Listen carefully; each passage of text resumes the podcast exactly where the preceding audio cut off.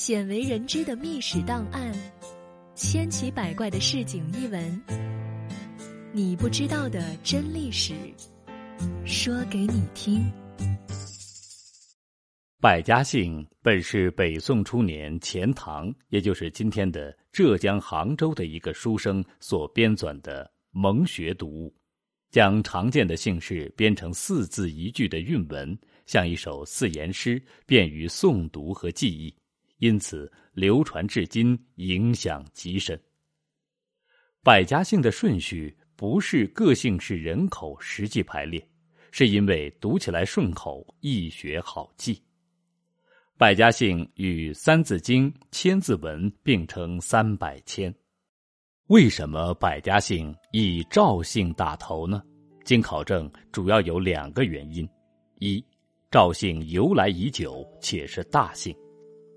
根据《姓纂》记载，最初以赵为姓的人是颛顼帝的子孙赵父，他善于驾驭，与周穆王的时候得到了赵城这个地方为封地。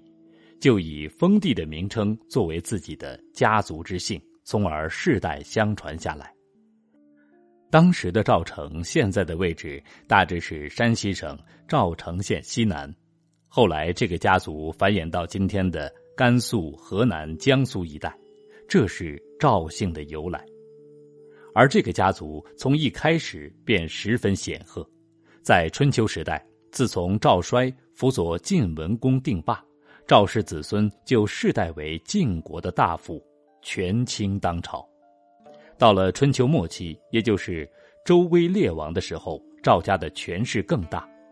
历史上有名的三家分晋，就是赵家和同为大夫的韩家、魏家瓜分了晋国，而分别自立为一方诸侯。后来赵国的国势越来越强，成为战国七雄之一。他的都城设在晋阳，也就是现在山西省太原的北面。可见，现在所有姓赵的人最早都是山西人，后来才逐渐移居他处。五百年前是一家，以赵姓人来说，如果认真的推溯，又岂止是五百年而已？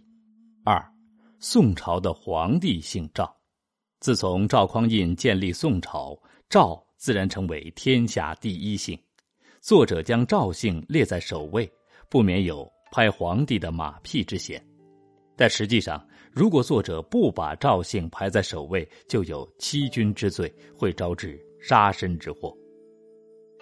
百家姓以百家为名，原收集姓氏四百一十一个，后增补到五百零四个，其中单姓四百四十四个，复姓六十个。